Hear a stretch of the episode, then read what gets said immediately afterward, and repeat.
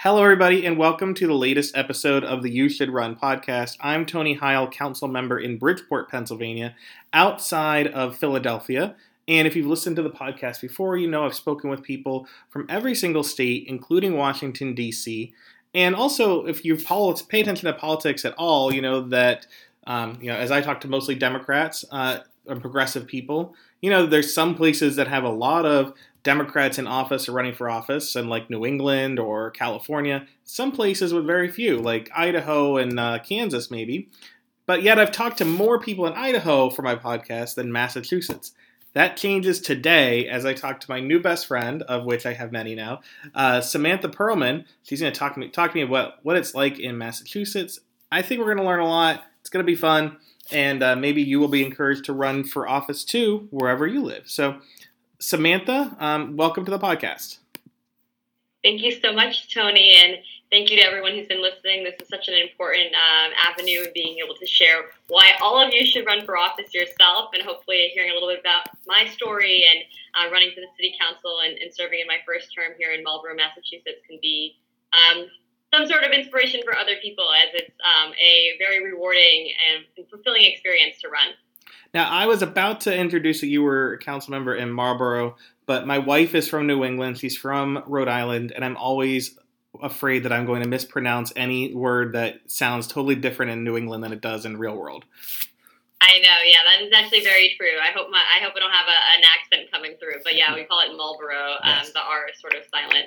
You sound great. Um, so the thing I always talk to people about is everyone's got their the first thing that got them interested in public office, public service, whether it's for running for office or just being engaged. You are someone that's very engaged in uh, the political process, not just as a council member.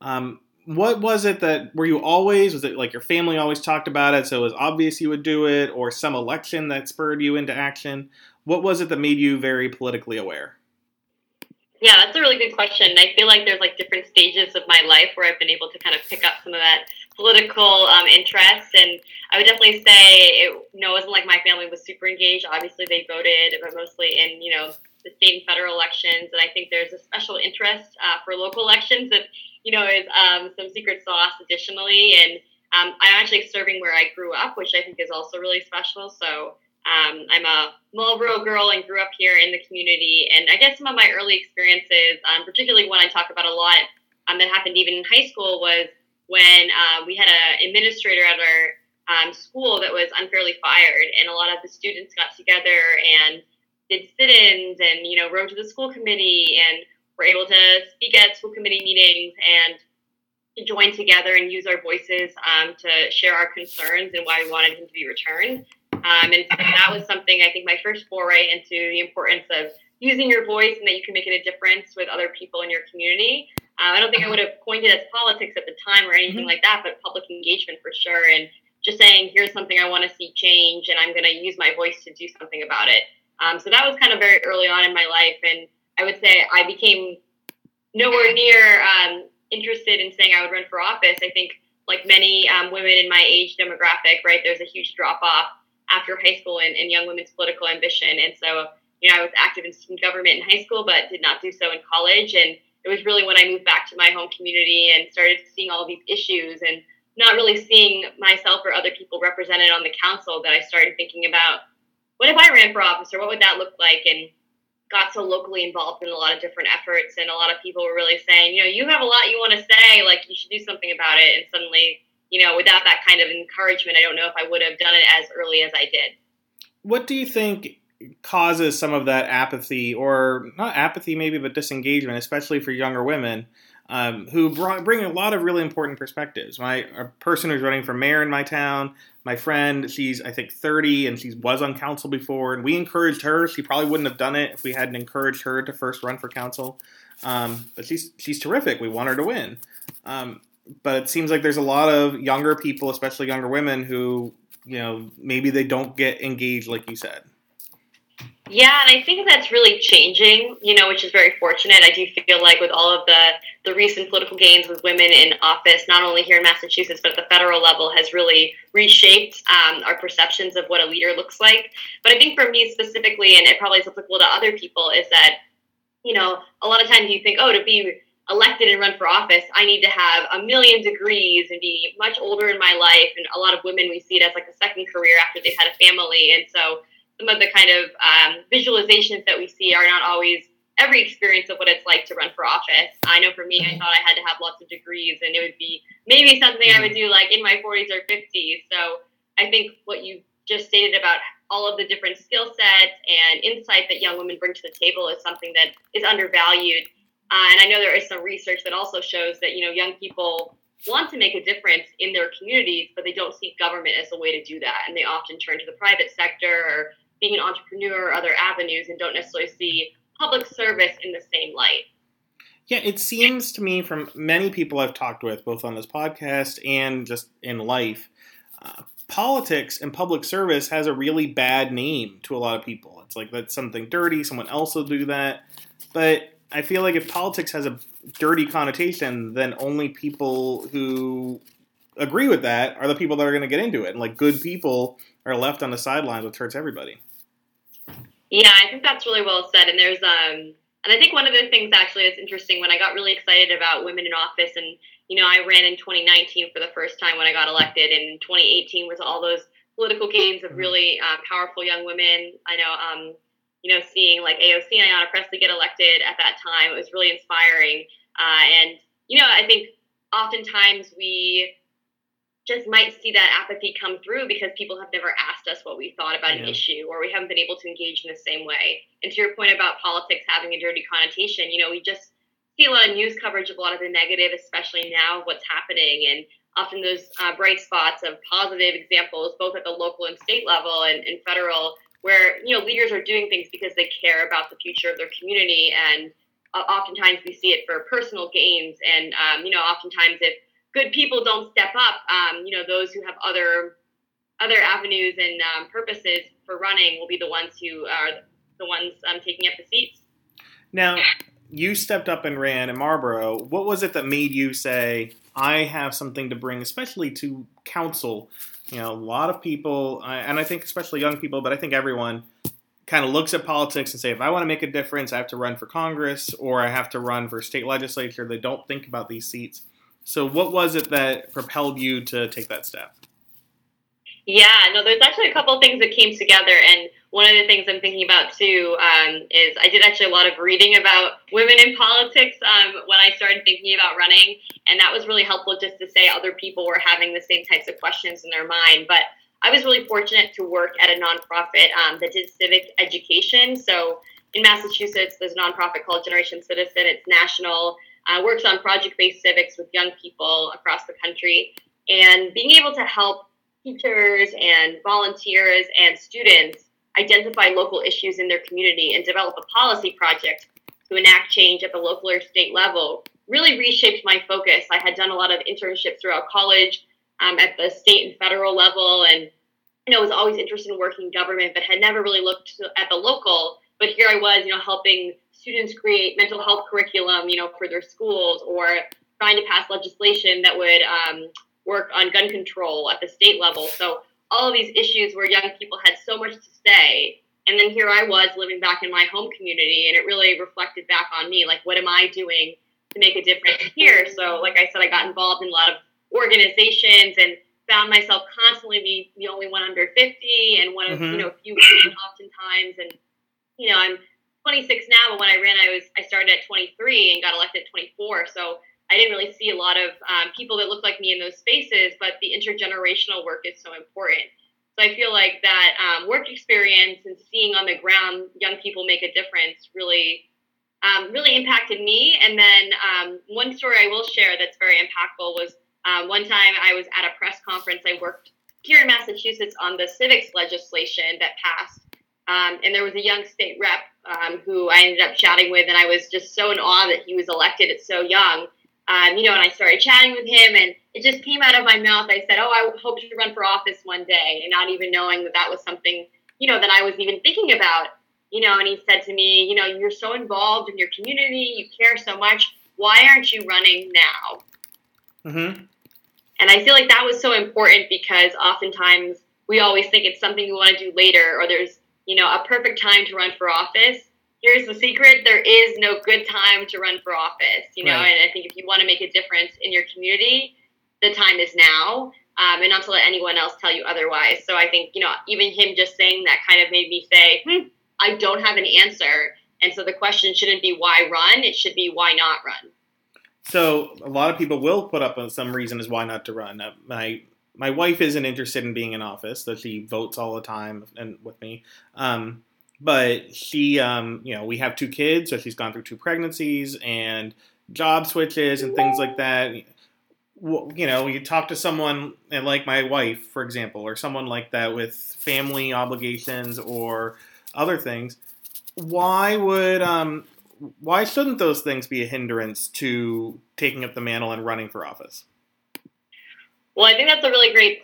And no, um, there's a lot of states. Massachusetts, we're working on legislation even now that would allow for you know campaign funds to be used for childcare, and I think there are a lot of burdens for for mothers and, and people with children to be able um, to run for office. So, you know, I always think it's what kind of level do people want to get involved? Those who might not be able to run for office at this time, could they join an appointed board? Could they be in some group where they still are able to make a difference, but maybe the time commitment is less? Mm-hmm. Uh, and I think the more that people run, especially at the local level, it is more accessible, especially in a smaller like town environment. I know here in Marlborough, it's a large city, and you know, if somebody ran at the ward level, that's more accessible than, you know, at large, which I did, which, you know, it's just more ground to cover. Um, and so it's a little bit more difficult. But I do think, um, you know, what are the district seats available? And also, you know, those boards, I started on a city board and it wasn't because I thought I'd run for office. It was just because I wanted to give back. And that was a way for me to still make a contribution to my community. So what is Marlborough like you know, and not just like oh, it has uh, this kind of exports, these kind, of, but what is it like politically, and what are you able to do on council? Yeah, so um, Marlborough's 43,000 people about, I want to say. We're in the Metro West area of Massachusetts, so kind of centrally located. Um, we've been increasingly having a lot of um, development happening, so um, that's been a big concern, I would say, from the residents is around this balance of, you know, growth and can it be sustainable? We have a lot of headquartered businesses here and a real hub for um, commercial development. Um, we have a pretty diverse population base with a lot of um, immigrant communities, particularly a large Brazilian immigrant population here in the city.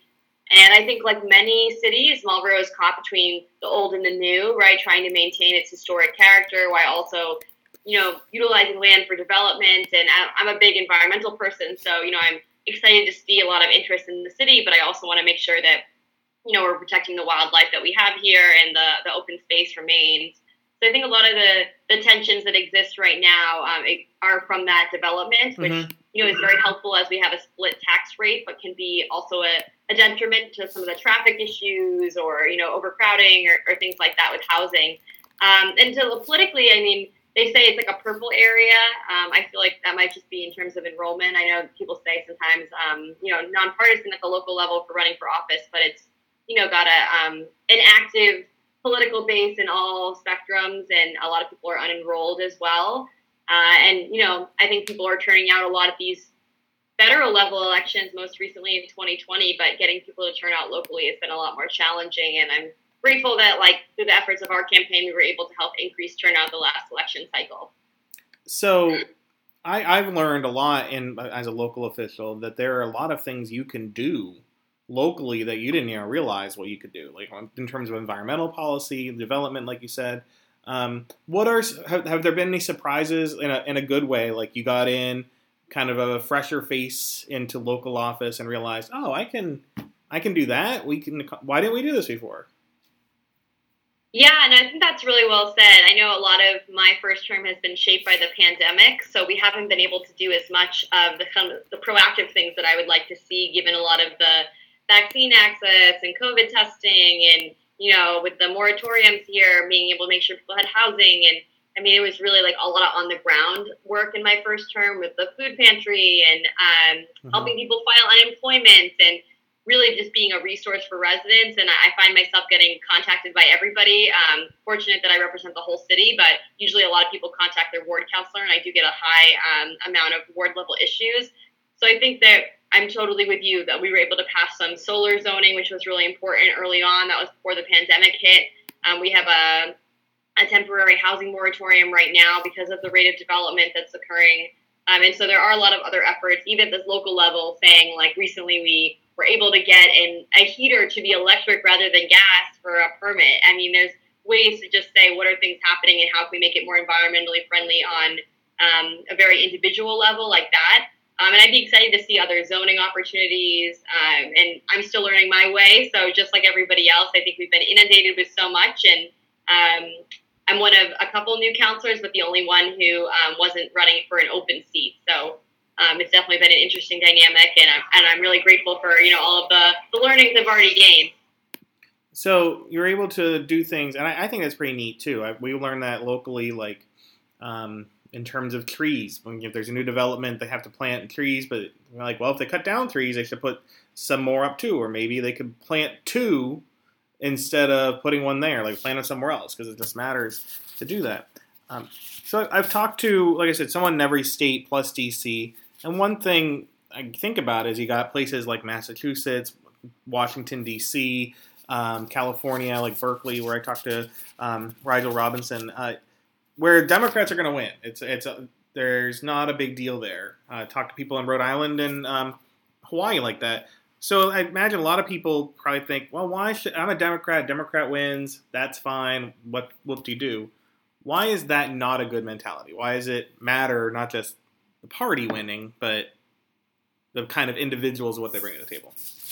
Yeah, well said. Because the people really matter. So I think it's really important. Like if people have like platforms available, that you're able to be educated about the issues that they're going to prioritize. Because a lot of the work of elected officials, you know, really is like political courage. So how are they going to be responding and being able to put forth new issues and exciting things that are actually changing the future of where the community is currently? And so oftentimes, you know, just because someone's a Democrat maybe they vote a certain way, but do they champion an issue? Or are they going to bring different stakeholders to the table? Are they going to offer new innovative ideas? And you know, it's as the the constituents, it's our responsibility to really ask those questions of our elected officials, both the ones in office, the ones running, the ones who are incumbents. You know, I often think there's a complacency sometimes for incumbents, and you know, excited to see those who are really like on the ground. I know um, from even our conversation, I know you're a very active person who's been elected for several terms, and that's what we want to see, right? That people are always really in touch with the community. And so um, I think for those of us who might not have as much time to be engaged, you know, just asking questions of your elected officials and even seeing how responsive they are, if there's an issue that you're seeing at a larger level, how can it be localized and to ask those questions, I think is really important. So you know, the, the Democrat thing, you know, obviously it's great to have the D, but what does that really mean? And I would really look at someone's platform, and if there's holes in it, you need to ask those tough questions. Yeah, and I noticed, I think there's a congressional primary there, maybe just last year, where there were like 10 Democrats running for Congress, and because of the system in Massachusetts, someone could become a new Congress member with like 12% of the vote. Yeah, and unfortunately, we had a ranked choice voting ballot question that didn't make it through um, this particular time, which would have changed that since we have had several of these um, very populated primaries, right? Um, and I think also to your point about the one that just happened here recently, right? There's a lot of lived experiences that somebody brings to the table. So mm-hmm. even if we're like their identity characteristics, their work experience, um, we said before the issues they want to champion. So I know in that um, recent congressional race, there were people who were, you know, scientists or academics or people who had um, you know held local office, people who were running for the first time, and so I think saying like what does the district need right now, and you know what are our elected officials should be from all different backgrounds. So I think the more that we can have a, a diverse range in all in all ways of our elected officials, the better our democracy will be. Yeah, I've found that too. Like um, you talked about being a young person and the things you bring to the table.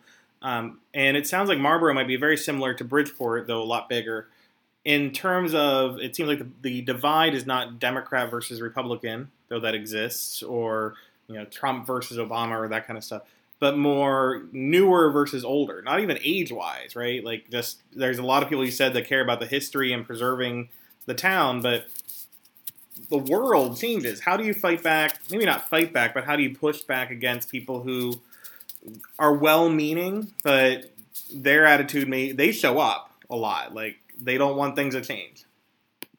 Yeah, yeah, I think that's uh, a good point too. Of like, how do we both listen and push, you right. know, the people to see a different viewpoint?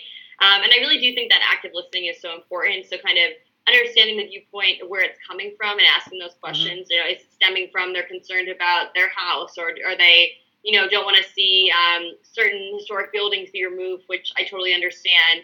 Um, but a lot of times, right, it's getting those people to meet one another. I think we often live in our isolated enclaves of the people we know and that look like us.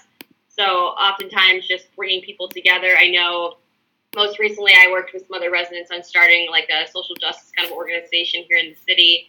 Um, that's just a community run group, and that really brought a different a different opportunity for like diverse stakeholders to meet one another. And I know one of my you know jobs I take on as a city councilor is when I see people who could have really cool things in common but don't know each other. Like, how do I make those connections and build community?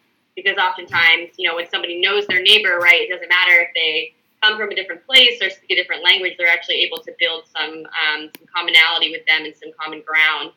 So I feel like it's sort of bringing people into the same space and also letting people know that there's a lot of positive things that can happen with change, right? And just mm-hmm. because something is different doesn't make it bad. And so oftentimes, you know, the way something used to look might have been okay for a short time period, but it's 2021. So what can we do to maybe upgrade, you know, the building code or things are at a higher standard, right? We don't want to be back um, in the days of old where things were not, you know, equal and fair, and you know, we had um, looser guidelines, so things were not as healthy for us. So I think there's a lot of benefits for the the newer um, perspective that we bring. And I know for myself, I kind of feel, in some ways, I straddle it as someone who grew up here. But you know, my parents didn't grow up here, which there's always like, oh, are you a townie? And people say they've right. been here for generations, and that doesn't apply to me. But I, I do know what it was like even 10, 20 years ago. Um, you know, and so I can see where we were, and you know, there were some things that were good, but then there are other things that are much better now you know, you talk about the diverse perspectives, and I find that to be very valuable in any capacity, whether you're talking about, you know, on a local level or beyond. But there's a lot of pushback from, you know, conservative people, independent people, not always even bad. They're just like, oh, these progressives and liberals, they want to have this very, these different letters, all this kind of diversity that is, you know, missing the point is so focused on diversity that they're going to keep people like me out, whether it's me like a straight white male age 18 to 45 for a couple more years, um, and uh, or uh, just a Homer Simpson quote, or um, how do you kind of bridge that where you kind of mm-hmm. respect diversity and respect that making sure those people who may be kind of nervous that there's too much change make sure they feel included in that conversation. Yeah, no, I don't think it's an either or, right? It's like yeah. a, it's like an and. So it's it's not, you know, because we're bringing more diverse stakeholders to the table that that means that others are not able to be there. I think it's about, you know, look at who's in the room and who's making decisions and does it represent our population. Um, and so oftentimes, like I said, just having people be together and just get to know each other as individuals. I think oftentimes, you know, either make assumptions about other people or we have a, a view of what something might be without actually talking to the other person. Um, and I think that happens sometimes with, um, you know, folks who are used to things being a certain way and those coming in with a new perspective and just having different opinions of what the other person thinks. Mm-hmm. Um, and I have some, I have seen, you know, for myself, um, you know, just some really great kind of synergy among different community members who do come from different backgrounds. And it literally is because, you know, the neighborhoods are changing and they're getting to meet their neighbors. And I really think that's like a lost art is sort of, I'm always like the block party and the things that bring people together when they wouldn't know each other already. Um, and, you know, change is hard. I mean, I know when I first ran, you know, everyone told me I didn't have a chance, you know, that I was too young and that I didn't have the name recognition and I uh, wouldn't make it, right? And, you know, that came from people who, you know, were in touch with things at the local level and people who probably just didn't want to see someone run for the seat. But I think it was really important that I said, you know, I have something to offer. You know, I grew up here, I work in the civic engagement field, I see a lot of issues in the community that I know I can work on and you know i'm going to put myself out there and it's a very vulnerable thing to run for yeah. office but i think you know if i i feel like i have such a better uh, sense of self having done it because there's nothing more than canvassing as many people as possible and having to sell yourself over and over again right to talk about who you are and what makes you tick and why you're so passionate about the community so you know i think sometimes you just have to prove them wrong, right? We can say all the things we want, and sometimes we have to show people. Um, but I, I, think it was really important. So I hope people listening also realize that you know just because someone says it's not your time doesn't mean that it is. Yeah, I agree, and I'm I'm like canvassing. I miss it. I'm looking forward to doing it this fall. Um, you know, now that vaccinated, and you know, I, I can go door to door and see people, and they might talk to me, and I I enjoy doing that more than I enjoy like I don't answer social media for the most part when it comes to local stuff. Um, so one thing I think about though as you talk, and I think about Massachusetts being a very blue state, is a lot of people might be intimidated and think, well, there's enough people there already who are involved. Why should I? They probably don't want someone like me. You you talked about your story. Where would you encourage someone to to start? Not necessarily that they have to run for office in Marlborough, but like if they want to be uh, be involved and maybe run for office, what do you think would be some good first steps in a place like Massachusetts? Yeah, and I wouldn't I wouldn't let anyone who's currently in office, you know, deter you because, you know, people are not entitled to any seat. Right. It belongs to the public and the residents, so you have every right to run for any seat regardless of who's holding it. Um, I would say some of the things that are really helpful early on, you know, is to say what is like the kind of change you want to impact because sometimes I feel like people don't always match up the positions with what the positions can do. So if you're trying to work on policy issue at the state level versus if you want to work on an issue with the schools or you know you're seeing things with um, the environment, kind of identifying what those key issues are for you, and just start getting involved, right? So join any local organization or community group, uh, meet other people. If you're able to even like get active in like a policy issue or a ballot question or something that allows you to delve into the elements of a campaign without having to be the candidate mm-hmm. um, or even helping support a candidate that you know you identify with with your values is really key and like i was saying earlier i'm somebody who likes to immerse myself in an inspirational um, people so i would read a lot of like women's biographies or like women in politics kind of books just to remind myself um, even at the time to be like wow this is like you know, people had these same questions of doubt in their own mind and look what they were able to achieve. Um, and I think that helps demystify it, right? Because we only see people when they're successful and we don't know all of the steps that it took to get there. Um, and a lot of people run for office multiple times or, you know, go to different boards and commissions and are very active. Um, and, you know, it's all part of their story. So I think just getting comfortable even with talking to people, introducing yourself, maybe if you're like are involved with the schools, join like a PTO or something like that is a really great way to just get involved. Um, and I just think any form of civic engagement where you're stepping outside yourself and you know and trying to contribute to the community is really important. Like start a neighborhood group or you know start working on a particular event. All of those things I think help build the skill sets that are transferable to running for office. Yeah, I agree, and um, you also, if you don't have some self doubt, maybe you shouldn't be the person running for office anyway. I think that some self doubt uh, makes you a better person in office. Yeah, that's so true, right? I remember even myself on election day, I was like, we do all the work, I still don't know what's going to happen, you know? So making sure that, um, you know, people are are really trying to work for it, right? Nothing is just given. So I, that's something I take to heart a lot right now as I'm running for reelection. It's just still getting out there and still meeting people and, and putting in all the work. So I have two more questions. They're pretty easy, but one, I just had this conversation with a uh, school board member in Florida, Alexandra Ayala. She is 29, so she's also a younger person in office, and it's great to have a younger voice, uh, especially on a school board.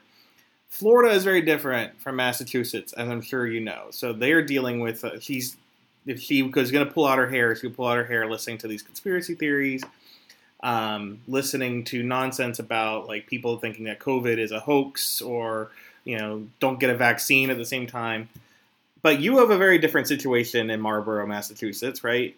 So, from your perspective, what makes you feel hopeful about the state of politics and the state of um, the future? Hopefully, you do feel hopeful, I guess.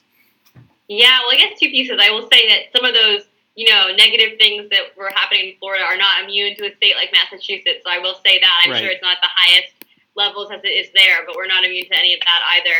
Um, I would really say I'm, I'm so hopeful because I just see so many more people being engaged. I know just one example is for my campaign, we're doing a, a Youth for Sam program that I'm really proud of, where we have a lot of young people who are just graduating high school or high school, I think, you know, age 14 to like 22 who are working on a campaign and a lot of it is because they're really excited about Marlborough. They want to see change and obviously support of a young candidate. But every time I have a conversation with them and they're just so enthused to talk to other residents or they didn't know something about the city or they contact me and say, you know, I wanted to come to you because, you know, you're someone I know I can reach out to. I mean, that makes me really hopeful. And if we've seen anything in the last couple of years, all of the student organizing, all of the engagement from young people with, you know, everything from climate to gun control, you know, um, the reproductive health and justice. I mean, the engagement levels are so high, and I think things like social media have really helped that. And then obviously, uh, Black Lives Matter and other um, social movements um, supporting um, different communities of color are just so vital and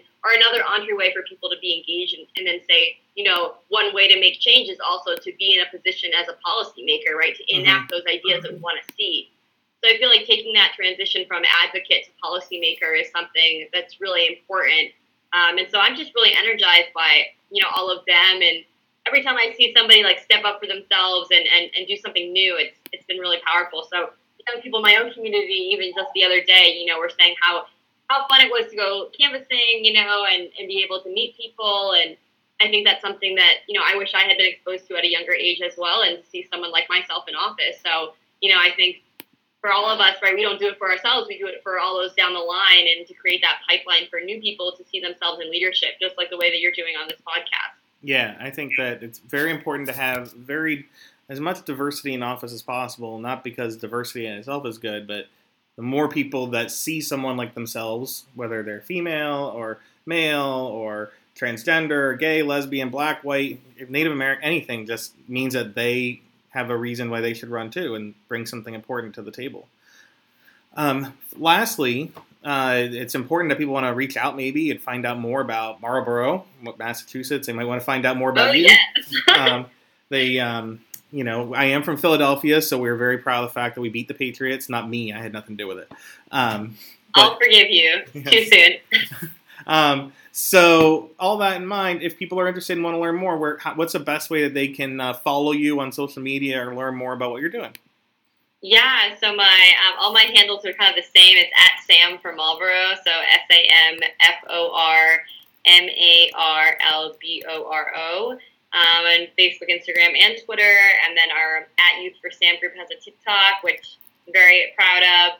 Um, and then my you know website samanthaperlman.org, and people can contact me at campaign at samanthaperlman.org. So definitely willing to connect with anybody. I've um, been pretty involved in a lot of like efforts to get more young women nationally to run for office. So I've done a lot of public speaking on that, and have engaged with various groups and never ever miss an opportunity if somebody reaches out. I always want to do a one on one and see how I can help, regardless of the race. So feel free to reach out if that's you or if you just want to chat. I'd love to you know hear your story and hopefully offer some insight that can be helpful. Well, you've offered a lot of insight today. I encourage anyone, if you can, to listen to, to follow Samantha. Um, maybe you'll want to run for office too, and and check out her story and be inspired. So, thank you so much, Samantha. Um, I appreciate it, and best of luck in Marlborough. Thank you so much, Tony. This was awesome, and I hope everyone here runs for office. You got this. Great.